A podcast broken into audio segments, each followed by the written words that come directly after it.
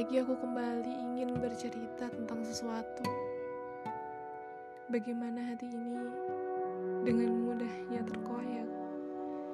Bagaimana hati ini dengan mudahnya tersakiti dan berdampak pada apalagi kalau bukan air mata. Dan apalagi kalau bukan sakit mental. Terdengar sangat menyakitkan jika orang lain mendengarkan. Namun, bagi diri sendiri, rasanya seperti sesuatu yang bergerak terus-menerus tanpa henti, berputar, dan kemudian itu-itu lagi.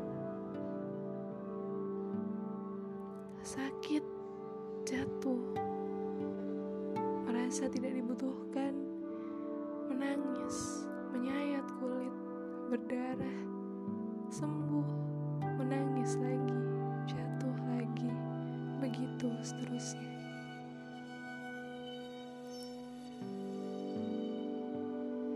Pernah gak sih kalian menangis dengan tertawa secara bersamaan? Itu adalah hal yang paling wajar kulakukan ketika aku merasakan lelah yang amat teramat sangat lelah ketika merasakan kembali rasa sakit yang sama. Mencintai sepihak memang tidak semudah yang dibayangkan. Mencintai sepihak seperti halnya menerjunkan diri sendiri ke dalam jurang. Berkali-kali ku yakinkan pada diriku sendiri, aku paham resikonya, aku tahu resikonya, dan aku tahu bagaimana untuk mentreatmentnya. Tapi tidak, terjun dari jurang sendirian, meskipun tahu bagaimana melakukan treatmentnya, tetap tidak bisa melakukannya sendirian.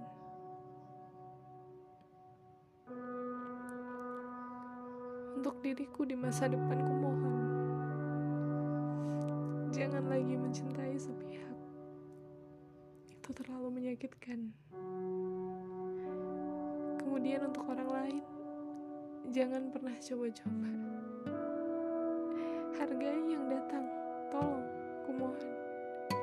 Karena jika mereka kembali menemukan akal sehat Dan kemudian kembali menemukan siapa diri mereka akan berhenti diperhatikan.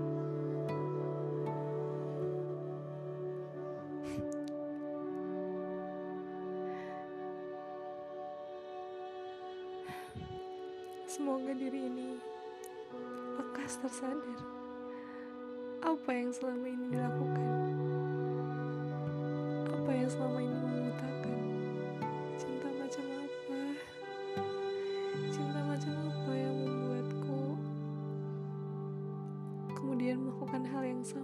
hampir dua tahun?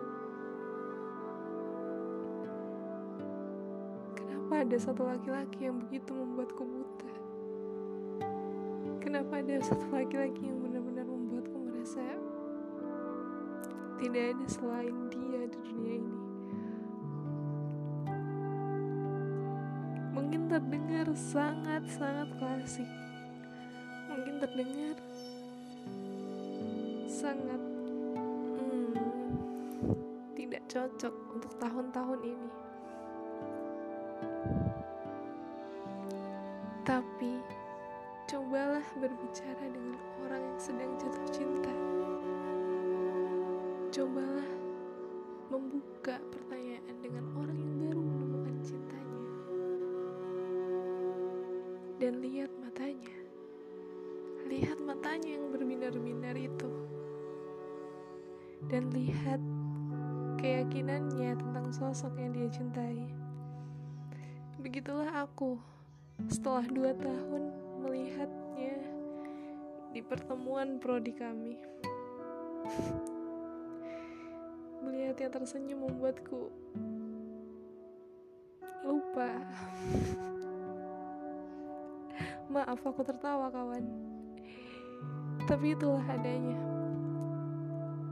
Melihatnya tersenyum membuatku lupa diri. Membuat membuatku sampai tidak bisa berkata-kata saat itu dan kemudian berkata pada diri sendiri. Oke, okay, aku menemukanmu. Dan kemudian aku menyadari bahwa cinta ini adalah cinta sepihak. Dan kemudian aku mempelajari resikonya. Dan kemudian tersakiti sendiri oleh resikonya. Pertimbangkanlah kawan-kawanku sebelum kalian ingin mencintai seseorang yang bahkan tidak memperdulikan betapa besar perasaan yang kalian miliki. Jangan sampai setiap beberapa hari sekali atau setiap beberapa